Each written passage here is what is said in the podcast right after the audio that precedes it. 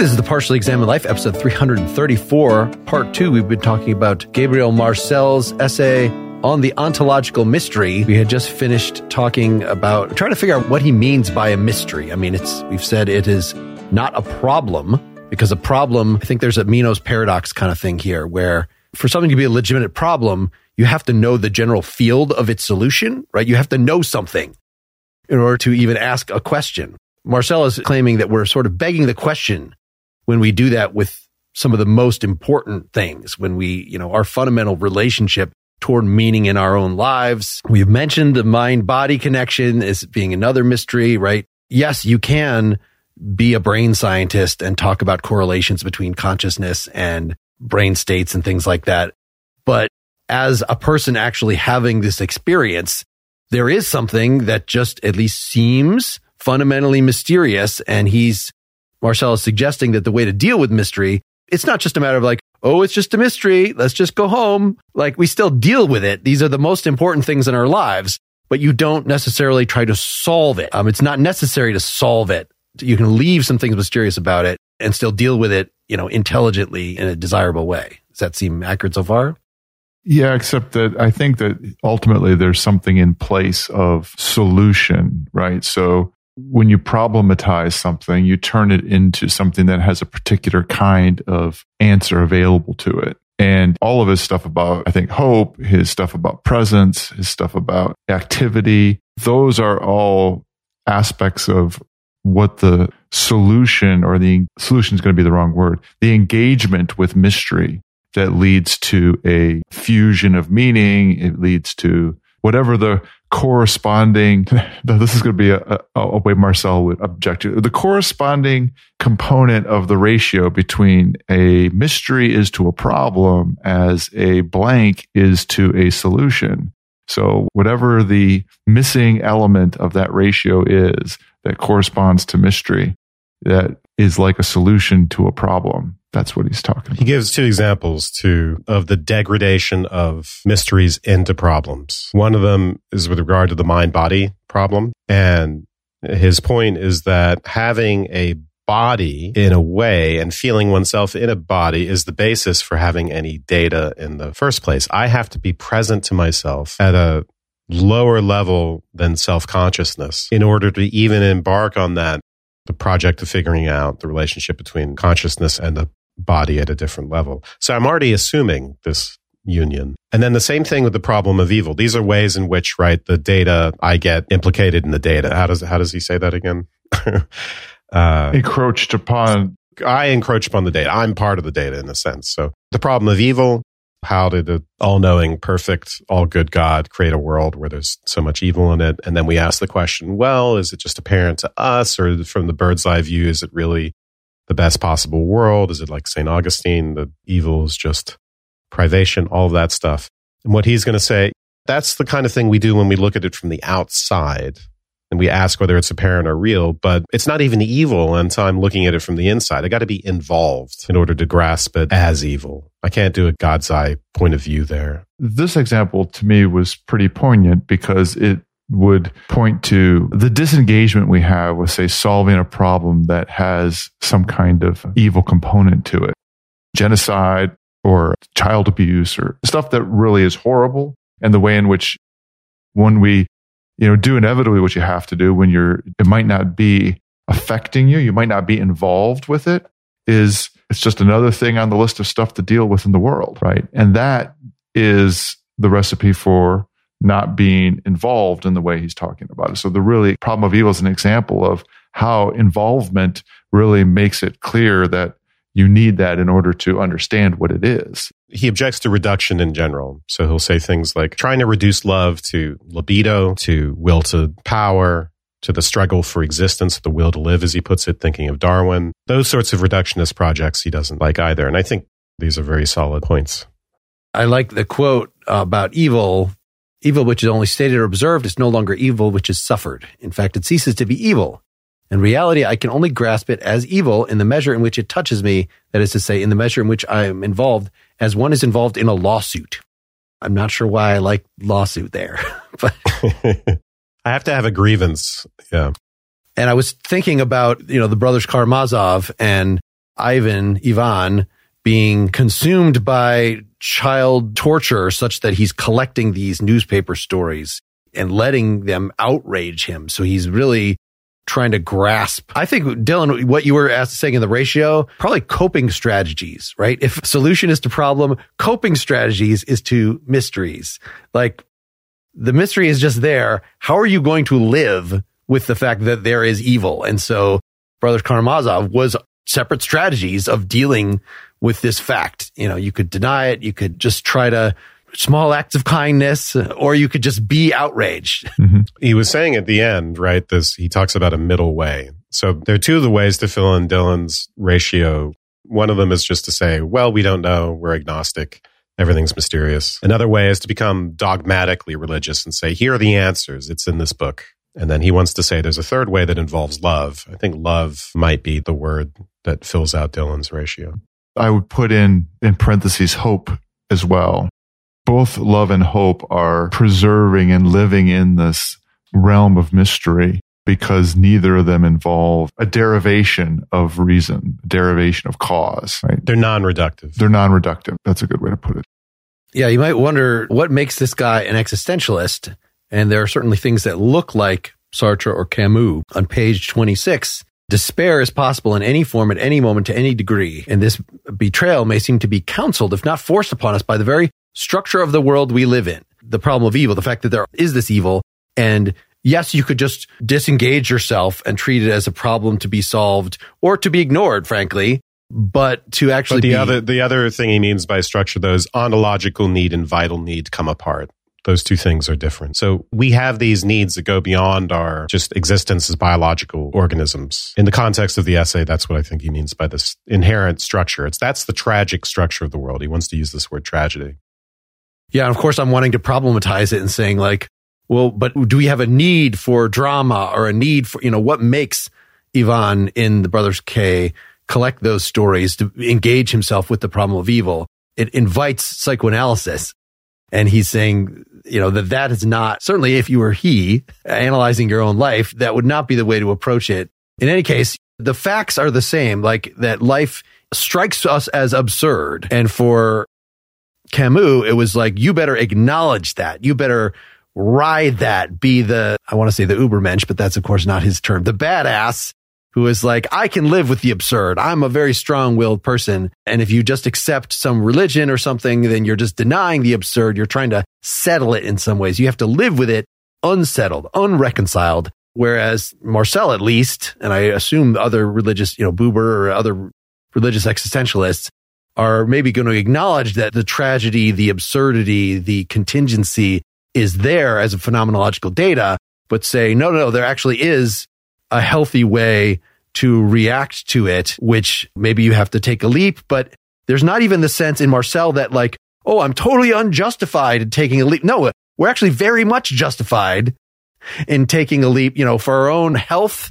If you're looking for justification in the sense of a logical proof, you know, you're not going to find that, but there's definitely just like, you know, Sartre says, there is nothing external, you know, moral laws or whatever that really determine us any particular way. We just do stuff and it's arbitrary and it's unjustified. We're responsible for it.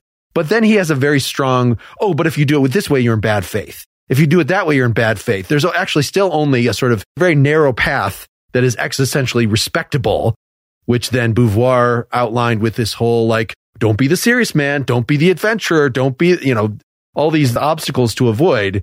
So I don't think Marcel is that different than these others in saying, oh, love is the way actually that you deal with despair, actually engagement with the world, engagement with other people. You will not actually feel that despair. You will not want to kill yourself. I realized that the word you use the word um, coping mechanism and i started thinking of the word therapy and engaging in the therapeutic as opposed to the something that's a solution and it partly reminded me of this book, Therapy of Desire by Nussbaum, who's thinking about, in that case, she's characterizing the way in which, you know, pre Socratic Greeks are talking about, and even some post Socratics are talking about the ways in which we regulate our bodies and our experiences in life in order to deal with adversity.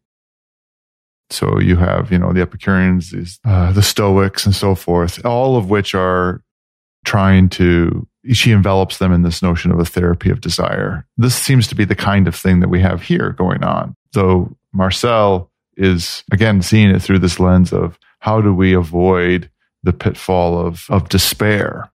I want to throw in another word before we get to hope, which is where I know we're going. You know, so other than hope and love, there's recollection. Yes. Which is really what replaces intuition. He doesn't like the word intuition, but the recollection is the way we apprehend the ontological mystery in a sense. So I think he directly says that. This is on page 23 what am I doing when I recollect? So this is the ontological version of memory, but it's not just memory, right? Memory is where he uses pejorative terms like effigy and memory is just the, uh, or the, the ordinary aspect of subjective consciousness. Recollection is something deeper. It's something you do with your whole being. So he'll say, I withdraw from life, not as a cognitive subject, but to a being that is beyond life, beyond all possible judgment and representation and ontological basis of memory. Well, this, these are my words, sorry. Not pretend I'm quoting him when I'm just giving my summary, but it's an ontological basis of memory that is in this non representational unity. But I think the idea is that this is the way we unify ourselves, we re dash collect ourselves well, he says that explicitly. These unities, yeah. Is the act whereby I recollect myself as a unity. Which is yet is relaxation and abandon. It is a fundamentally giving contemplative. I like contemplation, that it's not self absorption. That would be sort of forming a solid crust around yourself and, you know, being concerned only with your interests and making a very solid dividing line in your circle of concern between you and the rest of the universe. No, this is a relaxed, contemplative reflection on the course of your life so far and be. In the presence of so he'll say abandon and relaxation in the presence of dot dot dot what? In the presence of the mystery. This idea right has a precedent in kant's synthesis of the imagination. How is it that we put together a personal identity? How is it we persist over time? It involves memory. Here not just memory something deeper recollection. We synthesize ourselves and maybe that's the wrong way to put it here. We recollect ourselves as unities. Recollect suggests that we already are unities and we just have to be in touch with being to grasp ourselves as a unity. It's not an intellectual intuition of the transcendental ego. It's not synthesis of the imagination. It's some third thing where we can be aware of our fundamental unity in this presence and relaxation and all that. Or we can forget that and we can live totally in the world of the problematic treating ourselves as functions and feeling divided against ourselves, which is probably where many of us usually are. Despair versus hope, that comes up in 25, if, if that's where we want to go. But. It throws in, you know, what do we find when we withdraw into oneself and recollect? You find that you are not your own. He quotes the apostle Paul. And this ends up coming up. I guess this is just supposed to be phenomenological data. And he says later at the end of the essay when he's like, is this just hidden Christianity? Like, well, look, Christianity was invented, enabled new reflections, new kinds of experiences. And so maybe this is, you know, not necessarily phenomenological data for everybody. Maybe you only, if you think of things in certain, according to certain frameworks, you're going to get the idea that you didn't build that. You didn't make yourself, even though the self is supposed to be a project that we're working on ourselves. But still, like you find that you is the you or not your own? I mean, is that just follow straight from the being with the fact that the social you are for others. You are most free and most yourself when you are available to others, when you are there for others in need. It does sound very Christian, but that's what he's going to say later. On. Yes. Which that's much more concrete than, you know, I was looking up earlier. We never actually talked, I think, about Heidegger's concept of Mitsein, which is the precursor to Marcel just quotes the Latin co-esse, being with. But the Mitsein for Heidegger is just about that I see things through your eyes and vice versa because we are part of a shared culture. So we use similar conceptual schemes, similar frameworks, strategies, so that there ends up being some sort of geist, some sort of group cohesion.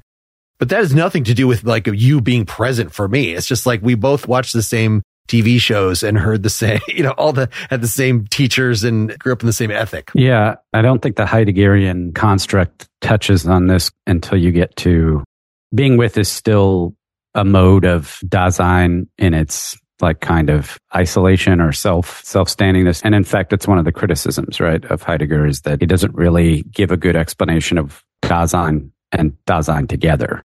So there's really never a recognition. There's never a strong declaration by him of what the existential mode of being present with another Dasein would look like.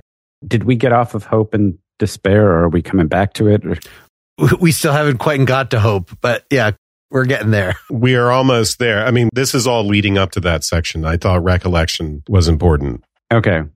I struggled with the recollection section and there's no need to take a Heideggerian detour. So, so it's on just to finish that up. It's on 24 where he, the end of 24, I think, where he brings up the objection by recollection. Isn't that just intuition in the tradition of German idealism? And he'll say, no, intuition can apprehend the intuiting being. Tell that to Schelling. I don't know. I thought Schelling thought it did. but anyway, it can't reflect, it can't do what he wants, which is to quote unquote collect simple experiences. We have to fill that in for ourselves, what he means by simple experiences. But he'll say it's not intuition, recollection is not intuition, but it's an assurance which underlies the entire development of thought, even discursive thought. So again, I think the way to think of it is this ontological version of memory, and it's going to be important, I think, to the concept of hope. Hopefully, I'm right about that, and I haven't just uh, distracted us. But but that's what's coming up now in the next section. Yeah, I had planned to start this second half here on hope because it seemed like it was a good second case after considering alleged destiny at the end of our first half of the discussion. alleged destiny. and he was found innocent. He was found innocent, and I accept that result. So, page 28 hope consists in asserting that there is at the heart of being, beyond all data, beyond all inventories and calculations, a mysterious principle which is in connivance with me, which cannot but will that which I will.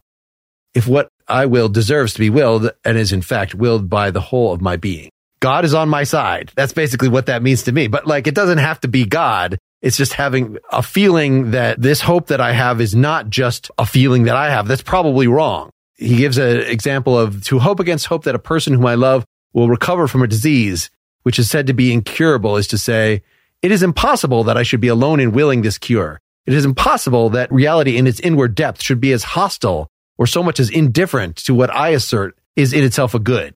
Before that, on 27, he identifies despair with this idea that there's nothing that seems to withstand the process of dissolution. So everything can be reduced scientifically to these elements that aren't intrinsically meaningful. They're just material, inert, whatever not inert, but you know, they're material and they're non-normative facts. There's no inherent meaning in the world. So there's nothing to which I can give credit is the way he puts it. And hope implies credit. There's something very pessimistic for him about this naturalistic way of looking at the world. And hope is a counter to that. But of course, yeah, it sounds weird because it sounds like we have to say things like, you know, what you just quoted, Mark, in which being cannot help will that which I will. What do you guys think of that? Can we accept that? I can't.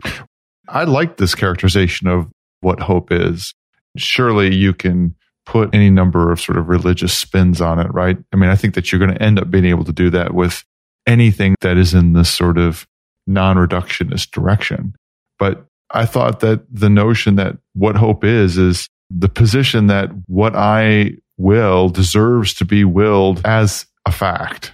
And I will that with my whole being. That, that seems like hope to me. But is the universe in a in connivance with you? Well, it's the idea the universe ought to be, right?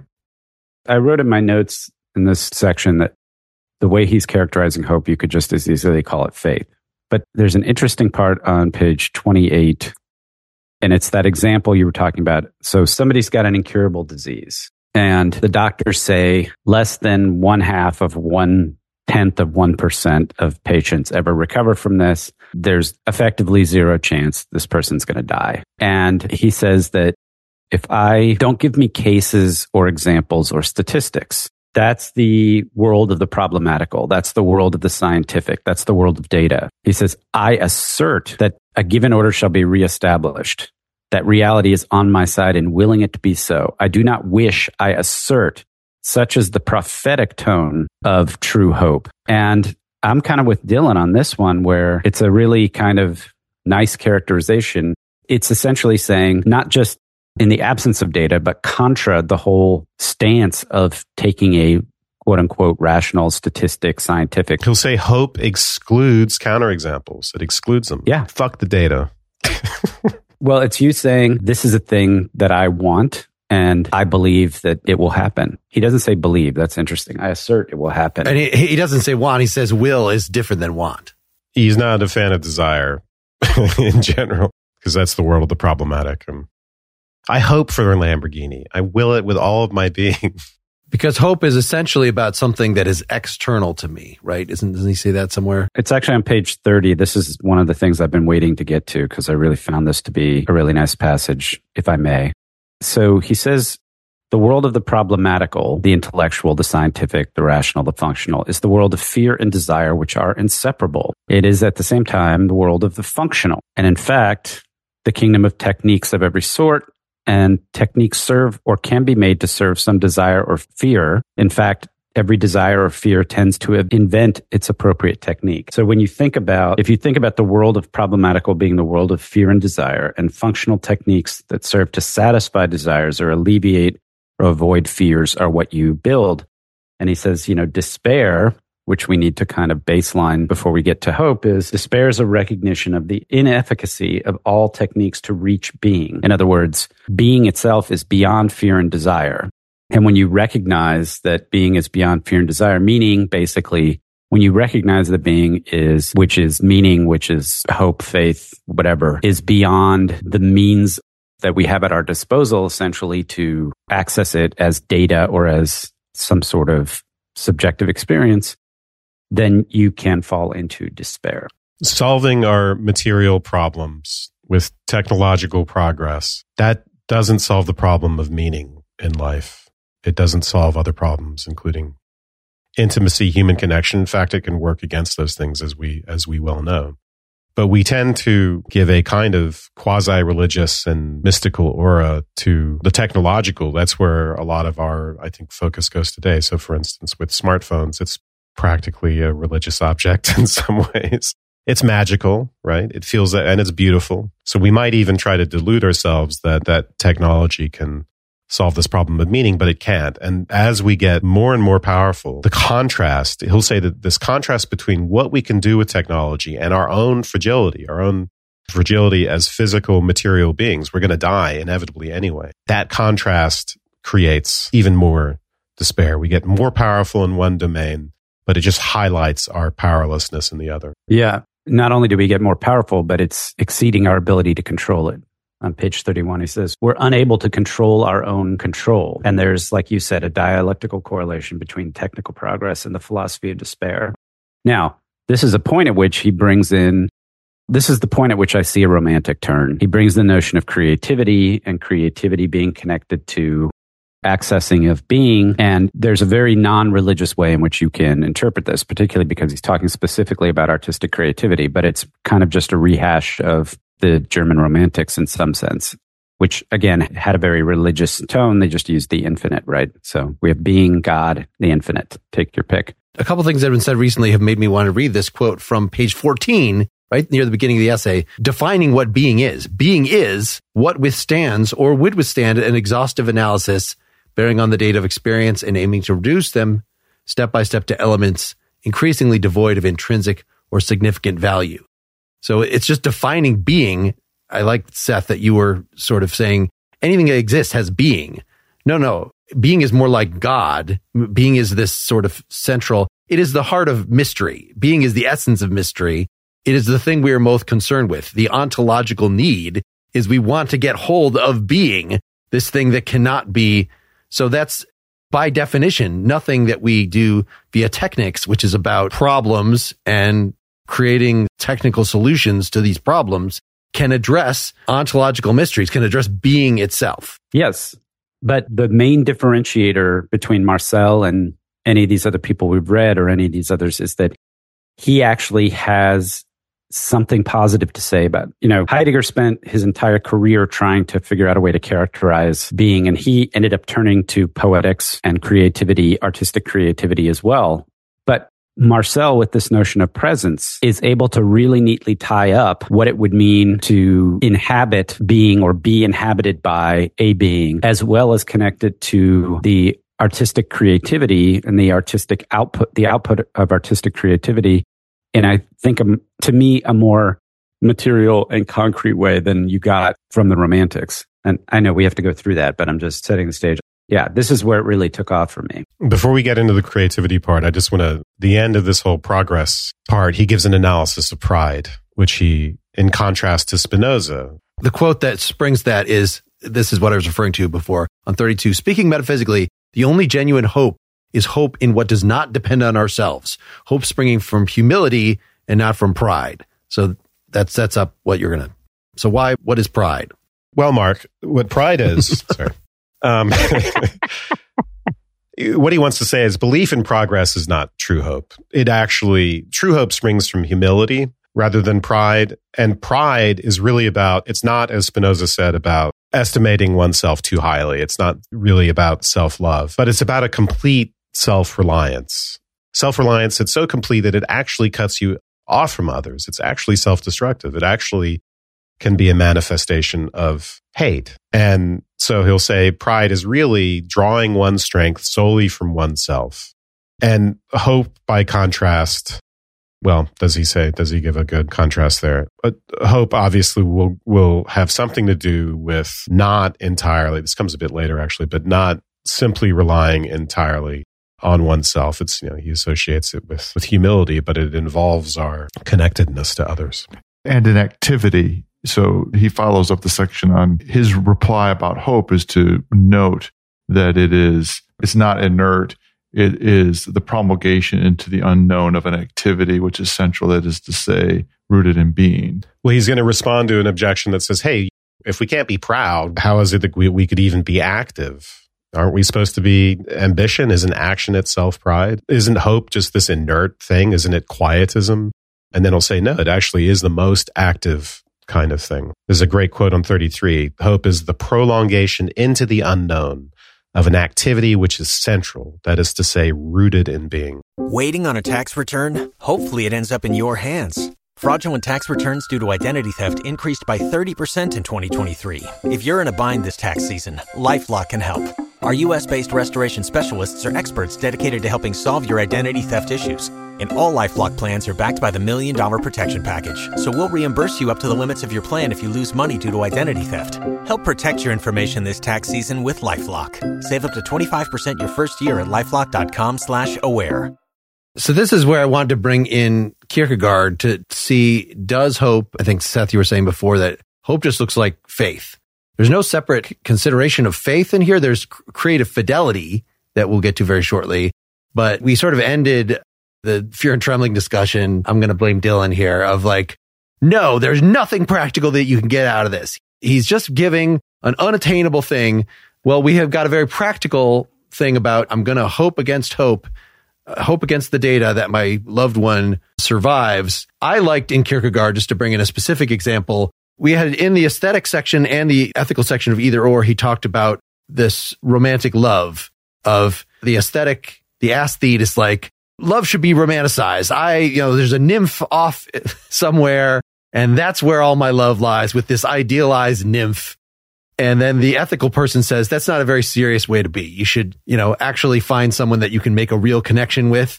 So that then turns up in fear and trembling. This is on page 43 of Fear and Trembling, if you care, a love for a princess transfigured into love of the eternal being, which true enough denied the fulfillment, but nevertheless did reconcile him once more in the eternal consciousness of its validity in an eternal form that no actuality can take away from him. In other words, it's sort of going back to the aesthetic position of loving this unattainable person. You know, I'm in love with Princess Diana or, you know, what Beyonce. That's my love. And you might think this is just delusional, just in the same way that I'm going to beat this cancer that everybody says there is a 0.0001% chance of surviving. I'm going to beat it. That, that's just as unrealistic.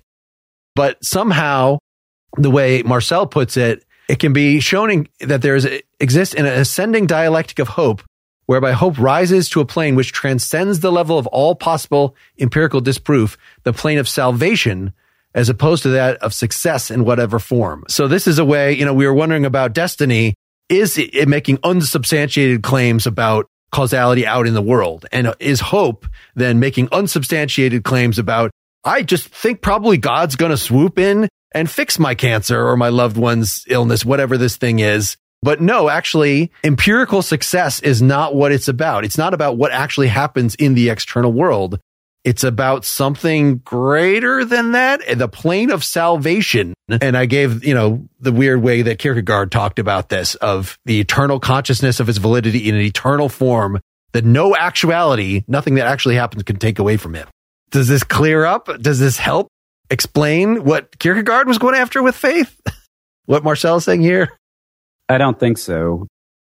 And I think also, do you remember that when we were having the Kierkegaard discussion, how we were like, man, this is really dangerous to just be like, oh, I'm going to deny all empirical reality. This is how people become deniers and all that stuff. And I think that Marcel is potentially open to the same criticism, except, you know, he's established, at least at the beginning of the essay, the validity of the functional methods. It's almost like you're saying, I don't know. I'm now I'm saying it out loud and it doesn't sound right. I was like, it's like you accept the validity of the functional methods. You accept the problematized world and data and you believe in it, but then you don't when it's, when are you allowed to do that? Like when it's a matter of life and death?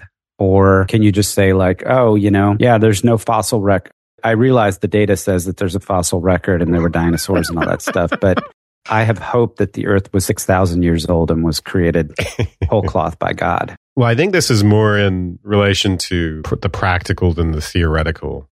So he will say, hope is the will when it is made to bear on what does not depend on itself. This sort of rounds out the contrast between hope and pride. Pride is about complete self reliance. So it's about willing things that you can actually do something about. And I'm going to, I will this happens and I'm actually going to make it happen within the world of the problematic. I'm going to fulfill my desires. I'm going to create technologies. I'm going to, I'm going to do things. Hope is about stuff you can't control, you know, the disease you have.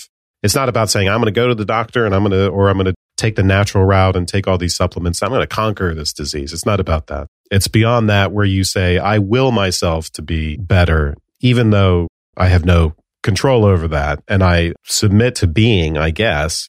There's the idea that being is connivance with me. So it's a bit weird. I'm expecting being to will the same thing as me. But on another level, right, I have to know I'm pro- it's probably not going to work out. I'm not deluded. I don't think from his point of view, I'm just deluding myself that I'm not probably going to die from this disease, but I maintain this mental, it's like praying, I think, in a way. Here's the question I have in this kind of context. When he identifies hope with will and an activity of despite all evidence, for instance. That's those examples. That hope is a willing of the world to be in a way that is in alignment with what you most will. If it doesn't turn out that way, is that a failure? No. Okay. That somehow hope is self reinforcing. Maybe it's so healthy to have hope in itself. I'm again kind of thinking about what was Abraham's faith as described by Kierkegaard. Was it specifically that oh, God is going to, in this world, give me what I want, what he promised, which is, you know, that my son will live and have a thousand children and whatever, whatever, you know, that I'll have this long lineage that I was promised. Or is he just having faith that God knows what he's doing? And so somehow I don't really understand how this could possibly work out. It looks pretty bad. It looks like everything's I understood the the latter. That's right. what I understood Kierkegaard is saying. Yeah. So in having a, you know, I hope against hope that my loved one will survive this disease and then they die. Do you then say, Oh, I had hope, but now my faith is dashed. I'm in despair. I would think Marcel said you're doing it wrong if that's actually what comes out that the hope, the faith is that sort of things will work out according to the best plan, right? It's like the problem of evil. It's trust in the universe, trust that.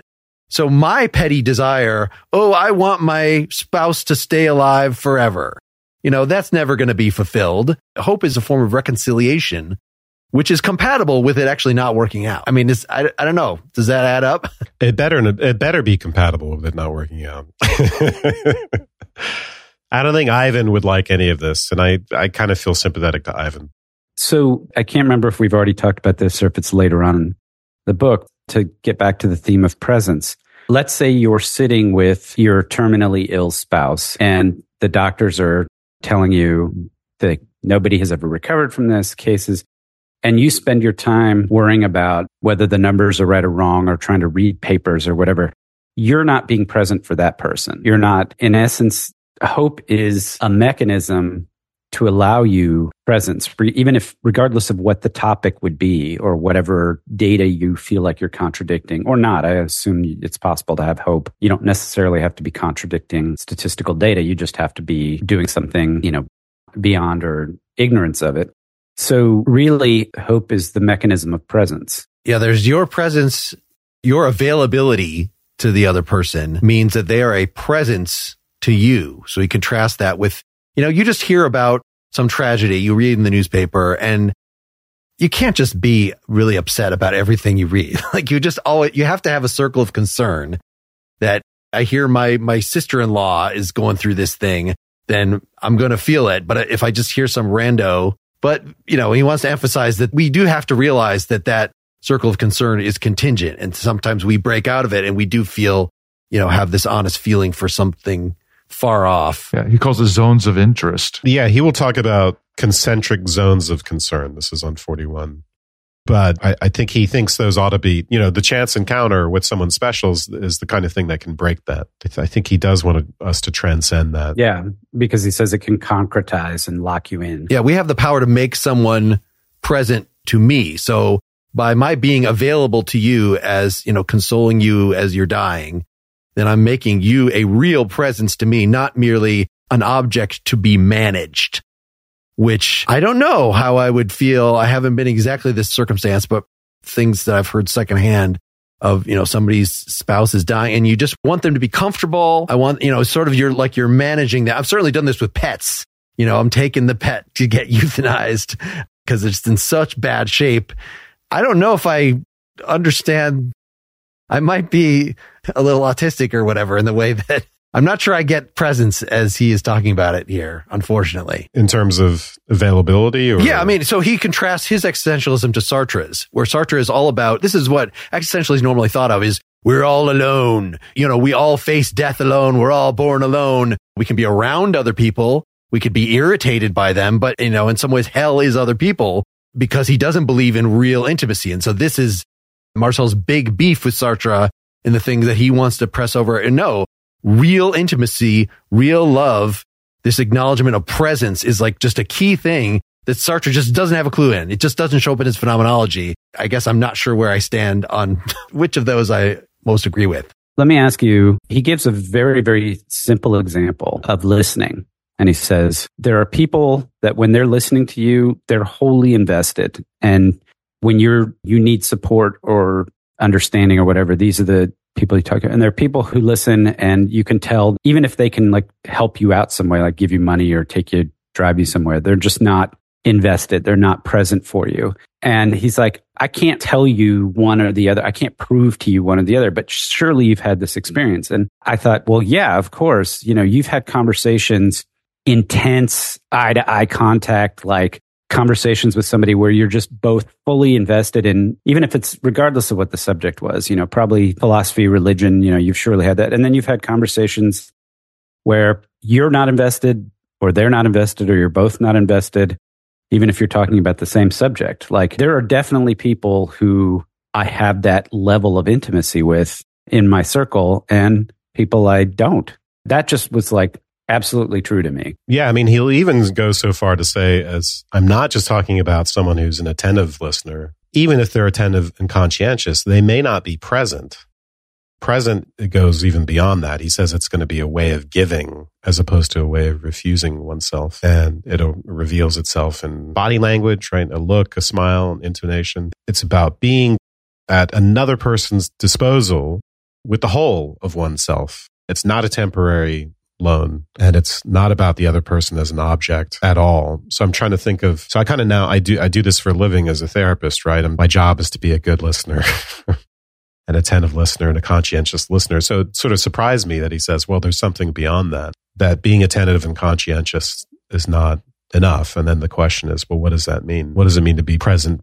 Well, I mean, I think it depends on enough for what, right? Because what he's describing as the kind of the level, the intensity, the of presence he's describing doesn't sound to me like that is maintainable for somebody who is a therapist. It seems like it's antithetical to their to the ability to do that work. You can't actually be present for them because it is your job. And yes, you can learn skills to make it look like you're present and to actually be really paying attention. This is why I'm just, I'm thinking. This is what people who are not therapists think about what it means to be, oh, you're just getting paid. And it's, no, no it's a real relationship. And if you're good, I'm not saying, I'm, I'm saying I don't quite understand the concept of presence here. So, but it, you know, you do get into the zone and you do get into a very meditative state and you are trying to relate to people at a level at which one does not, as a psychoanalyst specifically, at a level which you're not normally relating to people. You're trying to be very aware of your own, of what's going on underneath, what the subtext is, but also of one's own reactions and thought and feeling. You're trying to be hyper aware of the things that we're normal, normally not hyper aware of, but also you're trying ultimately to be maximally curious. You're trying to let curiosity guide the relationship as opposed to having pre-established answers or or knowing things. So it's actually a very pleasurable mm-hmm. And authentic experience. And I don't think he thinks that being present to someone requires that we know them well or that we're not paid for our services. you can be paid for your presence. Sorry. He could just be wrong about this. He's pointing to a, a level of presence that would, I think he intends to point to a presence that would not admit of any of these kind of practical engagements with the world. And he can just be wrong about that, that the kind of presence that you're describing, Wes, is no different than the presence that he is pointing towards, that there's a distinction without a difference. I think he's setting a very high bar. I don't actually think I'm on the spectrum, but I feel like however much I work on being present and paying attention and doing, I think by his description, some people just have a personality type that like they just look at you and you feel like you're just the focus of this radiant attention. And I feel like I just don't have that. I'm too inwardly directed, self-conscious. There's always something else going on, an analytical thing. This is why I think that a therapist, as much as you're paying attention, you're also sort of processing what is coming in to hook it up with you're diagnosing them. You know, so all that. Uh, no, uh, I don't. According to, I think what Marcel is saying, that that rules out complete presence and that they can tell that the, even if you're there looking the right way, you're making the gestures. According to Marcel, it's just intuitive. It's an immediate thing that they can tell that you're faking it, that you're not really present. No, it's not an act and it's not, I, I don't want to continue to defend therapy. It's not about acting and it's also overly processing. It's a danger for new therapists. They, you know, diagnosing, trying to overly process. You really do you are trying to get into a meditative zone where you are connected with another person at a deep level. But I'll just leave it at that because I'm not sure that it's presence. I'm, I'm just saying I'm not. Yeah. I'm not sure how to to distinguish. Is that just attentive, conscientious listening, or is it something more? I'm a, I'm an agnostic about that. But he does right when he brings up this idea. It starts with he says some people who reveal themselves as present that is to say, at our disposal when we are in pain or in need to confide in someone. This really, a lot of this is about confiding, about someone, even though he says it's not about attentive listening, it is about a certain kind of listening. It's about more than attentive listening, but it's still about someone who's there to receive your confidence, right? So in, in religion, it would be confession. This would be a priest in the role of a confessor. So, or someone receiving confession. And I don't know I honestly don't know how high the, the bar is. It's unclear to me how high the bar is here. I think that there are some people who, on his account, are, I don't know how common such a person is, but it's not just this extraordinary. It's not just Jesus or, and it's certainly not even just the priests and probably many priests can't even do it. But yeah. We still haven't really gotten to fidelity. You know, the, the idea of once we get this idea that there are some people that are present to you in real life, well, then there's that issue of our relationship to the dead and feeling like someone is, is with you. It's an active you're not just cherishing, you know, their, their photograph, their memory in your mind. That's not what recollection is. It's actually engaging with them and keeping them alive. So this creative fidelity is an important question. he says the dialectic of creative fidelity is the same as the dialectic of hope. I was a little confused about that. That's page 39. In short, artistic creativity is deeply rooted in being in the sense that an artist who creates a, you know, a true work of art is themselves present to the world and to themselves and to their work in a certain sort of way. And so what happens is the fidelity in that sense, you know, presence is mystery. Artistic creation is the creation of something that is an anchor for presence or is presence. The work of art is present, if you will. And then fidelity means that you're actively perpetuating presence. So it's almost like true art or art that is present is an artifact, which brings us back to being, becomes an anchor. We can be with a work of art and be present with it. And that's what hope is like. Yeah. Creative fidelity, I think is, is just a way of describing recollection as a ontological version of memory where it's not just creating a image which is a degraded you know there's a reference to plato here sort of as a the image is as a degraded form of reality. It is its own reality. And so we can in a sense maintain the presence of the dead a witness with the dead through this creative fidelity. And mark i think the reason why he says that the ascending dialectic of creative fidelity corresponds to that of hope what he'll say is that this co-esse this genuine intimacy it's more valuable when it comes to relation of the living to the dead than it is in the case even of pure charity. So even real relationships between living human beings which involve charity, charity is the version of that's the attentive listening in this analogy. You know, doing generous things for people in the realm of the material world. The higher thing, as we saw, was presence in some higher sense than mere attentive listening. And I think here it's very similar. There's something higher than charity in the sense of maintaining the presence within us of someone who's died. We said that hope is relying on something fundamentally outside yourself. But I am seeing by saying, I can have hope and it can be fine, even if the physical world does not work out the way my hope said it should. I'm sort of trying to wedge, like, where does stoicism go in here? That you know, Stoicism seems to be exactly what Marcel would hate because it is relying only on yourself. It is building these walls around yourself. You're saying everything outside of this is not my concern. But on the other hand, if you actually ask Massimo about this, I bet he would say, Oh, this is exactly what I'm talking about is that you can have this openness and love and faith and connection with people. But at the same time, if it doesn't work out, if the person does end up dying, if the hope is not fulfilled in the terms that you thought it, you're humble about that. You say, Oh, that was just my desire. I will give up that desire and I will be in harmony with the universe. And so this actually is a very stoic philosophy. That's exactly what Massimo would say. The mistake so often made here comes from a stoical representation of the will as a stiffening of the soul, whereas it is on the contrary, relaxation and creation.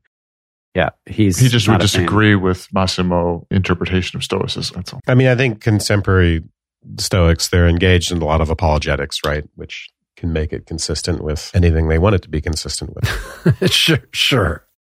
I have even tried to assimilate it to psychoanalysis, so it shows you how far one can go. Let me read a quote to sort of wrap up here for myself. 43. The soul, uh, which is at the disposal of others, is consecrated and inwardly dedicated. It is protected against suicide and despair, which are interrelated and alike because it knows that it is not its own and that the most legitimate use it can make of its freedom is precisely to recognize that it does not belong to itself. This recognition is the starting point of its activity and creativeness. So being present to others, this sort of connection, creative fidelity, like this is the solution to the ontological need. The last couple pages are just like addressing is this just Christianity dressed up? And he argues no, that you don't actually have to be any a Christian to believe any of this stuff that he's laid out. Yeah, there's some really beautiful quotes on the last few pages. From the very final Go page. ahead, Wes. On the contrary, it seems to me that any study of the notion of a created nature, which is fundamental for the Christian, leads to the conclusion that there is in the depth of nature, as of reason which is governed by it, a fundamental principle of inadequacy to itself, which is, as it were, a restless anticipation of a different order. I think that's really cool. This idea that A restless anticipation. why don't you guys try to explain that first? Well, isn't it the So the, the the different order, right, is the coming of you know the divine Yeah. No, no, no. The different order is that if you look at nature and you try to explain it functionally, this is what I thought. It's like you'll come to understand that that governing kind of like scientific approach is inadequate to its explanation, which will lead you to a mystery of human experience, right? He contrasts revealed mysteries from mysteries of human experience. That's what I got out of this. The context is he's saying the supernatural is the flowering of the natural. So that in a way, religious revelation follows. He wants to distinguish religious revelation from the kind of revelation he's been talking about, which involves this more involvement, committedness, but at a meta religious level and the religious flowers out of that. So the idea is that this idea of a restless anticipation of a different order, the different order is the ontological order, you could put it that way, or it's the order that is of the divine that's recognized religiously. If you believe there is anything like a supernatural, then you are saying that the natural is inadequate to cover all modes of experience or existence or what have you.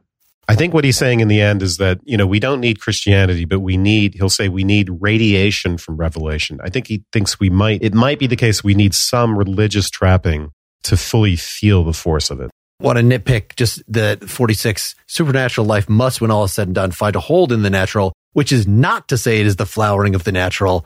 I don't know how much to care about. I don't understand the metaphor of flowering well enough to say your interpretation was fine. A, a no, diff- I think I I would make the same point regardless. But yeah, I misread that. But yeah, so it's finding a hold in the natural as opposed to the flowering of the natural. Yeah, it's not the telos of the natural. But the, yeah, so the finding a hold in the natural, right, is a way of saying you know, religion gives all this trappings. It's it doesn't just stay at this abstract level where you're talking about the ontological mystery. You can talk about these very specific things. You can talk about Christ, and you can talk about the Eucharist, and I believe this wine is blood. I don't care if you've tested it. So yeah, in that sense, you can get more of a foothold. Let's say when you're talking about specific religious trappings, and you do when you're just doing this essay. I have faith that I'm a vampire and that all the juice I drink is actually blood and nothing you can say mm. will make me doubt that. Seth, do you have any last words? Yeah, yeah. Just that, you know, I really enjoyed this. I have a way of grasping it, which I think doesn't necessarily commit me to some notion of Christian revelation. But what I think is really nice about it, in addition to it being very well written and being concise and kind of, again, giving some distinctions and, and useful thoughts, is he uses metaphors to talk about some of these things that are, I think, much easier to grasp than you get with Sartre or Heidegger or some of the other existentialists. And, you know, ultimately his use of presence versus absence. He talks about opaque versus transparent and the notion of influx as a metaphor for talking about being open to this experience with people. You know, when you think about everybody's got a friend who dropped acid and experienced the oneness of life, you know, and it's like that whole notion of transparency and connectedness is the story of not just religious experience, but all kinds of mystical experiences. And so he's just, I think, given a really nice, academically respectable way of talking about it, philosophically respectable. I think listeners should know that Seth put friend in quotation marks. Yes. Which seems to imply Anyway, I'm implying that it's possible, Wes, that that person who had that experience might be you and not one of your friends. All right, Dylan, is your closing. Wrap it up, guys. Wrap it up. Or do you have something else? I enjoyed it. The other phrase that I would put in there, or other correlation, which we didn't talk about explicitly, but I think sort of stands on its own, is early on he says that the most important dichotomy in philosophy is not the one versus the many, but the full versus the empty. Mm-hmm. And I think that on its own, based upon what we talked about, it should be pretty clear based upon what we talked about regarding presence and all the other aspects of creative fidelity, why he would say that. Yeah. All right. Thanks for listening. Reach out to us, pel at partiallyexaminedlife.com or make a comment on the blog post associated with this episode at partiallyexaminedlife.com to tell us what you thought, to recommend other things for us to read. We are about to embark for the new year on a long awaited voyage into Aristotle's metaphysics. So we will be posting on Twitter, I think, as we go, what part we're taking on next. But I think we're starting with book alpha, uh, you know, unless we read something that says we should skip that. I have no idea how many episodes this will take, but we're going to choke down as much as we can for a couple episodes. at least at least two episodes, let's say that. My God. You're- you're- Yeah, you're- that, that is the proper relation to being, actually. It's, It's choking it- presence. choking It's it down. choking down. Good night, everybody. Good night. Good night. Night.